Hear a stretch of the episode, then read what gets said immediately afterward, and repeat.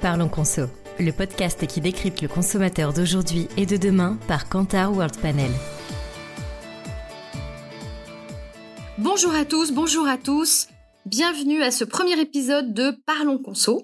Alors je suis Gaëlle Lefloc, Strategic Insight chez Kantar et j'aurai le plaisir d'animer ce podcast dédié aux labels euh, qui ont fait l'objet d'une étude approfondie menée par notre service lab et dont on va vous dévoiler quelques extraits aujourd'hui. Alors c'est vrai qu'à l'heure où les cartes de la consommation sont rebattues, les labels, les scores et les mentions font partie du quotidien de nos achats, toujours présents et même renforcés sur nos emballages, font-ils vraiment la différence? Sont-ils toujours autant regardés? Comment influencent-ils le processus de choix des consommateurs? Voilà en vrac les questions auxquelles on va tenter de répondre avec toi, Sandrine. Donc tu es euh, directrice business des études ad hoc. Et j'ai déjà envie de te demander, c'est quoi les études ad hoc? Chez euh, World Panel. Et est-ce que tu peux nous donner vraiment dans les grandes lignes euh, la méthodologie de l'étude pour ceux qui, nous écoutent? Oui, alors bonjour Gaëlle et bonjour à tous. Alors les études ad hoc chez World Panel, bah, c'est très simple, c'est l'envoi de questionnaires administrés à notre panel de foyers qui nous déclarent leurs achats en continu. Et là, pour cette étude label, on a interrogé 12 000 foyers issus de notre panel pour mesurer la perception l'impact des labels mentions et scores à l'heure de l'inflation. Parfait. Et euh, un petit préambule technique, peut-être pour que ce soit vraiment clair pour ceux qui nous écoutent. Euh, une définition et les différences euh, entre label, mention et, et, score. Alors, bonne question. Alors justement, pour interroger les gens, on a dû clarifier. Donc, un label souvent est associé à un logo. par exemple, le label AB, le label rouge, voilà, donc un logo qui veut dire plusieurs choses. Euh, qui englobe plus de promesses. Une mention, bah, c'est tout simplement une mention qu'on a sur le packaging, comme par exemple sans colorant, sans conservateur. Et les scores, euh, on les avait pas euh, il y a longtemps dans les premières éditions, mais maintenant on les a, comme le Nutri-Score ou l'Eco-Score, donc avec une échelle de 1 à 5, voilà, pour coder un produit. D'accord, bon bah c'est très clair. Et bah, tout d'abord, moi j'ai envie de te poser une question très générale, parce qu'on a assisté depuis quelques années à l'apparition de nouveaux labels, de nouvelles mentions sur les marchés de la grande consommation. Euh, les marchés PGC, comme on dit. Euh, et face à cette profusion, finalement, il y a un petit peu de quoi être perdu pour euh, les consommateurs. Donc, est-ce qu'ils les connaissent hein, et est-ce qu'ils s'y retrouvent? Alors, très bonne question. Donc, je vais répondre à la deuxième partie de ta question. Est-ce qu'ils s'y retrouvent? Alors dans cette quatrième édition, on a interrogé notre panel sur 26 labels, 16 mentions et 7 scores. Donc globalement, ça fait 34 informations sur lesquelles on a, on a approfondi du coup l'analyse et c'est 30% de plus que euh, l'édition de 2019. Donc ça signifie que déjà il y a plus d'informations, comme tu le disais, hein, on a pu le mesurer nous euh, dans notre étude. Et pour euh, répondre à ta question sur la notion de, clarté, eh bien, c'est de moins en moins clair pour les consommateurs parce que cette notion, elle a baissé transversalement de 4 points, quel que, soit le label, la mention, puisqu'on a demandé aux gens, en gros, si pour eux, ils étaient clairs sur les garanties apportées. Et on, on voit que ça baisse transversalement. Donc, ils s'y retrouvent, mais de moins en moins. Euh, en moyenne, c'est seulement 30% d'un connaisseur d'un label qui est vraiment très clair sur les garanties que le label apporte. les plus clairs étant euh, les labels autour euh, du Made in France et le label Cruelty Free, qui est moins connu, mais très clair pour les gens qui le connaissent. Et les labels les moins clairs, ceux vraiment pour lesquels les gens sont pas du tout clairs sur les garanties apportées, c'est tout ce qui a trait au ce qu'on appelle les échos, donc euh, voilà, quelque, quelque chose comme ça qui, qui sont vraiment moins clairs pour les consommateurs. D'accord. Et pour ma première partie de question, c'est est-ce qu'ils les connaissent, ces labels? Alors, oui, ils les connaissent, et de plus en plus. Donc, en moyenne, euh, la notoriété d'un label, c'est 66%. Donc, ce qu'on peut retenir, c'est que deux tiers des Français connaissent là les 26 labels qu'on a testés dans, dans l'étude, et avec une progression très importante de 10 points sur les quatre dernières années. Donc, ils les connaissent de plus en plus.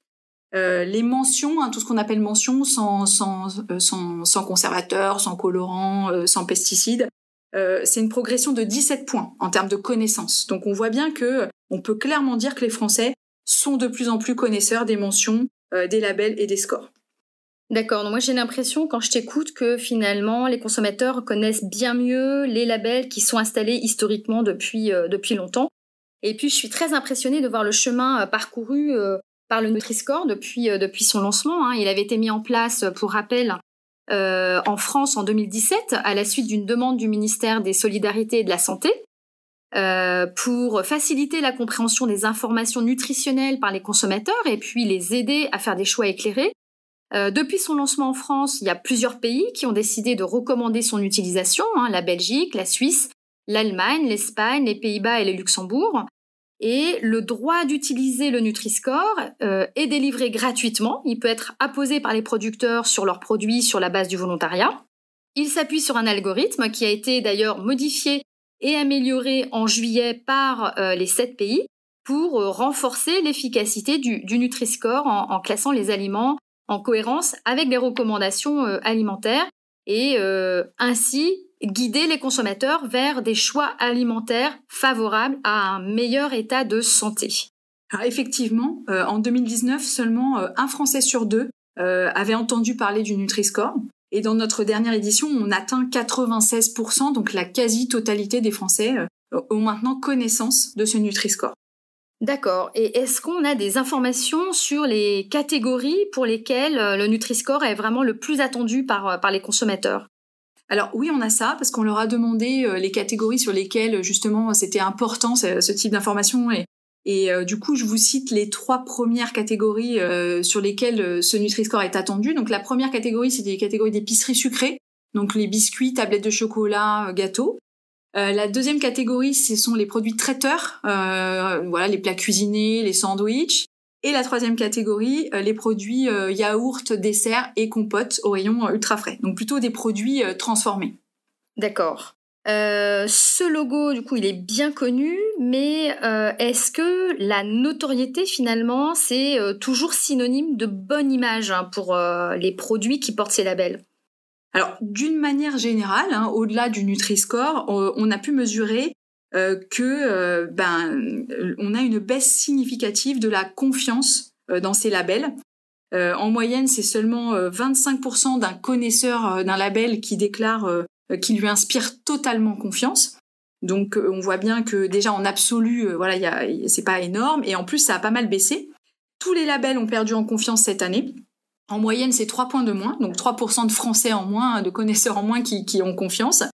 sauf le label Bleu Blanc on trouve assez intéressant parce que c'est une exception dans tout ce qu'on a pu mesurer. Alors c'est un label qui est moins connu, euh, seulement 58% des Français le connaissent, mais c'est le seul qui garde euh, cette année euh, son niveau de confiance. Donc pour répondre à ta question, Gaëlle, bah, notoriété ne veut pas forcément dire bonne image. Oui, pour ce label blanc bleu on peut peut-être se dire que ce sont des personnes qui sont plus sensibilisées, plus expertes aussi du sujet de la fragilité cardiaque, qui le connaissent. Euh, et, qu'il est recommandé par les médecins, voire euh, prescrit parfois, ce qui lui donne peut-être un caractère euh, plus robuste, plus fiable, et aussi d'où la bonne stabilité de son, de son niveau de, confiance. C'est probable, ouais. Mm. C'est une bonne hypothèse. On n'a pas la réponse directement à, ce que tu dis là, mais, mais effectivement, c'est moins connu. Donc, c'est des labels qu'on appelle un peu plus niche, hein, et donc qui sont forcément mieux ciblés. On y reviendra aussi à la fin de, de ce podcast, mais certainement, oui. Je, je pense que c'est une bonne hypothèse. Alors j'ai une autre question. Est-ce que les labels sont une aide pour les consommateurs pour faire des, choix éclairés? Alors certainement, euh, quand même, même si on a dit que pour l'instant il y avait une moindre confiance et une moindre clarté, mais on sait que pour que 50% des, foyers regardent avec attention euh, les informations présentes sur les packaging. Euh, ça c'est une première info. On a également mesuré que pour un peu plus d'un tiers des Français, un label fait choisir un produit plutôt qu'un autre. Donc euh, là encore, euh, ça a une influence pour répondre à ta question, mais euh, là encore, on observe une baisse. Donc ça veut dire que cette influence dans le choix du produit, bah, elle a baissé significativement de 4 points entre 2020 et, 2022. Donc c'est une aide, oui, mais seulement un tiers des Français et de moins en moins. D'accord. Et en fait, quand je t'écoute, je me dis aussi que les produits conventionnels, donc les produits sans label, de leur côté. Ils ont fait euh, euh, beaucoup de progrès, ils se sont considérablement améliorés ces dernières années. Hein. Les industriels, mais aussi les distributeurs finalement sur les produits à marque propre euh, ont changé leurs recettes, ils ont enlevé des ingrédients suspects, ils ont réduit le nombre d'ingrédients, etc. Donc on a peut-être une différence perçue entre les produits labellisés et les produits conventionnels qui a sans doute diminué et ce qui peut peut-être expliquer aussi les baisses que tu évoques en termes d'image euh, et, euh, et d'aide à l'achat. Bon voilà, c'est une petite remarque que je me faisais comme ça au passage euh, en, écoutant tes, analyses. Et on a parlé du label AB, du label bio tout à l'heure. Donc, je voulais savoir si on observe la même chose sur ce label bio en termes de dégradation des indicateurs que tu évoques, puisque finalement, on est, on est dans un secteur qui a été habitué à des croissances à deux chiffres hein, et on a, on a un peu de mal aujourd'hui finalement, euh, après quelques mois de turbulence, euh, à, comprendre complètement les raisons de la crise qu'il traverse. Hein. Est-ce qu'il est victime de l'inflation ou bien d'une offre qui est mal maîtrisée? Est-ce qu'il est victime de la concurrence des autres allégations, euh, les produits locaux notamment? De la stratégie des distributeurs aussi, hein, qui font marche arrière et qui réduisent les linéaires accordés au bio. Euh, donc on, voit un marché du bio euh, qui, recule euh, depuis, depuis quelques mois. Là, on est à quasiment moins 10% de baisse valeur depuis, depuis le, début de, l'année. voilà, donc je voudrais avoir ton, ton avis par, rapport à, aux études, par rapport à l'étude des labels. Qu'est-ce qu'il en ressort? Qu'est-ce qu'on peut dire sur le, sur le bio? Alors, ce qu'on peut dire, c'est que le label bio, ben, il n'échappe pas à la tendance générale qu'on a vue précédemment de baisse de confiance. Euh, et d'image qualitative. Euh, tous les items qu'on a pu tester dans cette étude pour le label bio sont en baisse. Et en particulier, euh, deux notions, la notion de clarté par rapport aux garanties apportées, qui perd 4 points, et la garantie d'un produit meilleur pour la santé, qui perd 5 points. Donc on peut se dire que voilà, c'est sur ces deux notions-là que, en tout cas dans cette étude, on a mesuré que le label était un peu challengé. D'accord, c'est très clair. Euh, alors on est évidemment euh, dans un contexte de crise inflationniste. Euh, quel rôle jouent les labels face à la préoccupation du prix? Est-ce que le label donne une valeur additionnelle au produit? Est-ce que en tant que consommateur, on serait même prêt à payer plus cher un produit labellisé? Est-ce que vous avez des éléments de réponse dans, dans l'étude? Alors oui, euh, et euh, malheureusement, la tendance ne va pas dans le sens d'une valorisation euh, des produits qui, en y mettant un label. Il semblerait que les consommateurs ben, sont de moins en moins prêts à payer plus cher pour un label. On perd 6 points sur, sur cet indicateur-là. Et encore moins aussi pour une mention, où on perd 3 points, mais où on part de plus loin. voilà, donc d'une manière générale, ils sont déjà pas très nombreux à avoir envie de payer plus cher et ça a tendance à baisser. Et on a même 30% des Français qui considère que aucun de ces 26 labels et de ces 16 mentions euh, ne vaut la peine qu'on paye plus cher le produit. Ouais, c'est effectivement euh, assez éloquent. Euh, du coup, je m'interroge sur les labels finalement qui apportent le plus de valeur ajoutée et lesquels ou pour lesquels les Français seraient prêts à payer plus cher. Est-ce qu'ils existent? Alors, oui, euh, puisqu'on a pu faire, euh, on a pu ranker hein, tous ces labels et ces mentions. Donc le top 3 des labels pour lesquels les Français sont prêts à payer plus cher sont le label rouge, euh, le label viande française et le label Made in France. Donc on a observé que ces labels, autour vraiment de, la promesse de l'origine France, hein, qui sont regroupés dans, dans un groupe qu'on a appelé Vive la France, sont ceux qui ont le plus de valeur ajoutée pour les Français et pour lesquels ils sont prêts à choisir un produit plutôt qu'un autre, dans lesquels ils ont le plus confiance et pour lesquels ils sont prêts à investir un petit peu plus euh, d'argent. Voilà. Donc au-delà de ces trois labels qui sont vraiment le top 3 euh, gagnants, euh, dans ce groupe hein, qu'on a appelé Vive la France, on va retrouver aussi les labels AOP, AOC, IGP et le label Origine France Garantie. D'accord. Est-ce que vous avez des éléments dans votre étude euh, sur ce qui est privilégié par les consommateurs euh, entre euh, la marque ou le label. dans leur priorité de choix d'un produit alimentaire, qu'est-ce qu'ils vont privilégier? Est-ce que vous avez des éléments de réponse par rapport à cette question? Alors, pour répondre à cette question, Gaëlle, dans cette étude-là, pas vraiment d'éléments concrets. On n'a pas testé les marques versus les labels. Par contre, je peux te partager euh, un peu mon, feeling, mon avis là-dessus. Euh, on, a mesuré les niveaux de confiance, hein, comme je vous disais tout à l'heure sur les labels, qui vous avez vu, même chez les connaisseurs, sont pas très hauts, autour de 30-35%. Or, on sait que pour les marques, voilà, on a des niveaux de confiance qui sont bien plus élevés pour certaines marques. Donc, j'aurais tendance, mais c'est vraiment euh, mon intuition, à te dire que la marque joue quand même encore un rôle fondamental dans le choix des produits et le label doit se mettre au service euh, de la marque. Ouais, c'est vraiment intéressant d'entendre euh, ce, ce, ce, point de vue euh, à, à l'appui de, de, certains chiffres hein, que vous avez euh, par ailleurs, euh, parce que ça permet finalement, je trouve, de prendre du recul après euh, certains scandales sanitaires récents hein, qu'on a qu'on a vécu, qui pourraient faire craindre finalement une baisse de confiance et de popularité des marques.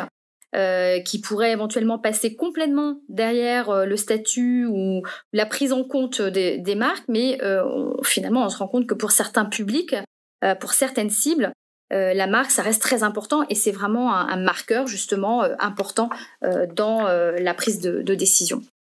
Alors quand je, euh, je, je, fais un petit peu le point aussi sur ce, tout ce que tu nous as raconté depuis, euh, depuis le début, euh, je me pose la question aussi, du coup, Sandrine, de la pertinence et de la légitimité de ces labels, euh, dont on voit, dont ils ont perdu en clarté, en bénéfices perçus. Euh, il y a globalement beaucoup de KPIs hein, qui, se, dégradent. Donc, est-ce qu'ils sont utiles finalement aux consommateurs? Alors, pour répondre à cette question, on a effectué une analyse de statistiques pour aider nos clients fabricants et distributeurs à répondre justement à cette question en considérant un label justement un peu comme une marque et en essayant de cartographier leur territoire d'image. Et on a obtenu euh, sept territoires différents selon les différents labels. Euh, par exemple, on a un groupe autour de la nutrition saine, donc tous les labels qui vont rassurer sur l'aspect nutritionnel, dans lesquels bien sûr on va retrouver le Nutri-Score, donc il a sa bonne place, hein. on parlait du Nutri-Score tout à l'heure, euh, forte notoriété, très clarté, et pour le coup, euh, est dans, dans un cluster santé avec les mentions sang. Euh, voilà, donc ça c'est un exemple. On a aussi un autre groupe de labels qu'on a appelé Bon pour l'environnement, dont fait partie euh, le, label Bio et l'Eurofeuille, et dont on parlait tout à l'heure. Euh, donc les consommateurs, ils ont des perceptions différentes d'un label à une autre, ils, ont des, territoires d'image différents. Et, et, on est convaincu que pour maximiser l'impact euh, de ces labels, il faut vraiment euh, bien réfléchir sur celui qu'on utilise pour quel bénéfice avoir une sorte, recours à une sorte de, type, de ciblage en fonction du message, en fonction de l'objectif qu'on vise. D'accord. Euh, alors là, on, on moyennise beaucoup hein, dans tous ces résultats d'études. Euh, on sait, euh, nous qui faisons des voilà dans les études statistiques, euh, il faut casser ces moyennes hein, souvent pour approcher vraiment la, la, la, vérité des, des chiffres. Est-ce que tous les consommateurs réagissent de la même façon face face au label? Alors, il y a des éléments communs à tous les types de consommateurs. Euh, par exemple, les labels qu'on a mentionnés euh, précédemment dans le groupe Vive la France, vous vous rappelez avec le label rouge, la viande française, quel que soit l'âge des consommateurs, on a pu regarder euh, chez les jeunes, chez les familles et chez les seniors, sont ceux pour lesquels les Français sont prêts à payer plus cher. Donc cette notion de valeur ajoutée, elle est transversale. Mais après, on a quand même pu observer euh, vraiment des différences. Alors, je vais pas toutes vous les citer, mais juste vous donner l'exemple, par exemple, chez les jeunes. Euh, on s'est intéressé aux jeunes parce que c'est une cible voilà qu'on qu aime bien regarder. Les labels euh, du coup qu'on a appelés euh, internationaux, donc le label Fairtrade ou Cruelty Free, sont ceux qui leur donnent le plus envie d'acheter. Euh, et les jeunes les connaissent davantage et ils connaissent aussi davantage les labels autour de l'environnement, comme les éco-scores, les éco-labels, l'éco-cert. Euh, ils connaissent aussi bien tous les labels autour du recyclage, même si pour le moment, ça influence peu euh, leur décision d'achat, euh, ils, les connaissent vraiment et ils les apprécient davantage, plus que les, plus seniors. Par contre, les jeunes, ils connaissent moins euh, les plus anciens, les labels traditionnels, un hein, type AOP, AOC ou même le label rouge. Donc voilà, on a, on a des différences. Et puis dernier point intéressant, sur la notion de santé, on en parlait tout à l'heure avec le Nutri-Score, bah, ces notions-là, elles sont plus importantes, donc pas pour les jeunes cette fois-ci, mais plus pour les seniors ou les familles. Ouais, sur ce sujet de la, santé, là justement, est-ce que euh, vous connaissez la, mention qui est euh, le plus associée à la santé? Alors oui, on a ces réponses-là euh, dans, dans, cette étude et on a été surpris du résultat parce que du coup la mention qui est la plus associée à la santé est la mention zéro résidu de pesticides. Donc devant le sang colorant, le sang conservateur ou même le sang nitrique. D'accord. Et alors, à l'aune de tous ces résultats, euh, à la lumière des, différents insights que tu viens de, euh, nous balayer, euh, globalement, ce serait quoi ta recommandation auprès des fabricants, auprès des marques, pour une utilisation optimale de, ces labels? Alors, simplement cohérence dans, dans l'utilisation, sobriété, donc aussi toujours dans l'utilisation, et ciblage. Il semblerait que pour les, les, consommateurs, ces infos présentes sont, sont, des informations qui sont importantes, qui sont attendues, qui sont même pour certaines qui sont dues, sans pour autant que ça justifie de payer un prix plus cher. Euh, voilà, donc le Made in France, vous l'avez bien compris, hein, c'est celui qui fait le, plus l'unanimité. Mais euh, les labels, mentions ou scores, bah, ils doivent être utilisés euh, tout simplement en cohérence avec la stratégie que l'on souhaite, la cible que l'on vise, le bénéfice qu'on veut apporter à son produit ou à sa marque. Écoute, franchement, merci beaucoup Sandrine. Moi, ce que je retiens de tes analyses, finalement, c'est que il faut simplifier les messages sur les packaging peut-être mettre moins d'informations, mais plus pertinentes. Et je crois que c'est d'ailleurs une recommandation récente qui a été faite par le, par le Sénat. Euh, on a de plus en plus de labels, de mentions euh, qui sont finalement considérés comme de l'information euh, due par les consommateurs et non plus comme une vraie valeur ajoutée. Donc c'est un prérequis d'une certaine façon. Hein. Il y a une moindre considération pour ces labels et donc ça détourne de l'intention d'acheter des produits labellisés. Autre point que je retiens, c'est que le Made in France, c'est le plus universel et le plus valorisé, mais peut-être attention à ne pas perdre le consommateur en l'utilisant abusivement, puisque ça pourrait euh, entraîner une dévalorisation de, ce label. Démocratiser aussi l'information euh, auprès des classes plus modestes ou euh, des plus jeunes pour les éduquer sur ces notions. Éviter aussi de creuser encore un décalage qui existe déjà, hein, avec deux schémas qui se dessinent un manque de clarté perçue et, du coup une moindre confiance accordée euh, euh, par les, classes les plus aisées. Et puis un problème d'accessibilité prix pour les revenus euh, plus modestes, donc des classes plus difficiles à embarquer sur, sur, les, sur le sujet des, des labels. Voilà, donc merci Sandrine d'avoir partagé avec nous ces extraits d'insight issus de la quatrième édition de l'étude La vraie force des labels. Euh, donc nous mettrons euh, tes coordonnées dans la description de l'épisode pour ceux qui voudraient te poser d'autres questions, puisque nous n'avons euh, pas tout évoqué de l'étude exhaustive.